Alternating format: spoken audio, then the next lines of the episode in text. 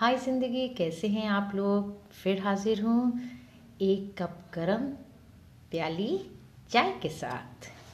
मेरे सपनों की उड़ान थोड़ी ऊंची है, ज़मीं पे रहने वालों मुझे रोक ना पाओगे, क्योंकि जो लक्ष्य में खो गया है वही सफल हो गया है, उस तक तुम पहुंच ना पाओगे। Bye for now, stay bless, keep smiling always.